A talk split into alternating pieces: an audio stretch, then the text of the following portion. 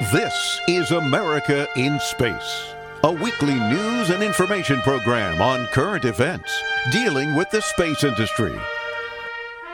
Welcome, and thanks for joining me today. I'm Dawn Meyer, Space Coast News Editor. As you probably know, I am fascinated by the Mars Ingenuity helicopter. That's why I was concerned when NASA lost contact with the helicopter on April the 26th after its 52nd flight in the Mars Jezero crater.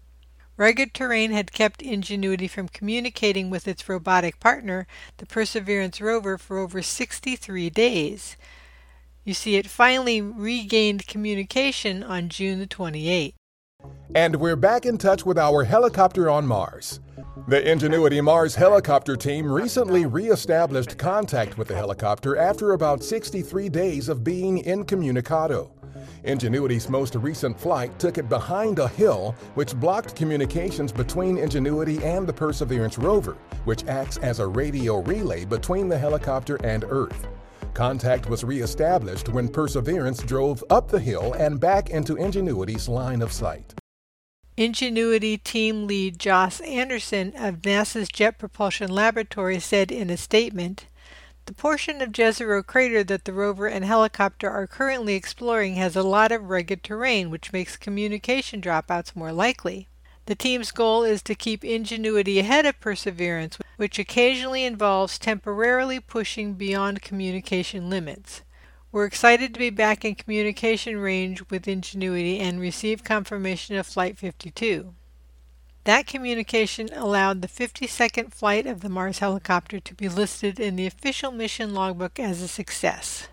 The flight took place back on April the 26th, but mission controllers at the Jet Propulsion Laboratory were holding off listing the status of the flight until they could confirm the condition of the helicopter.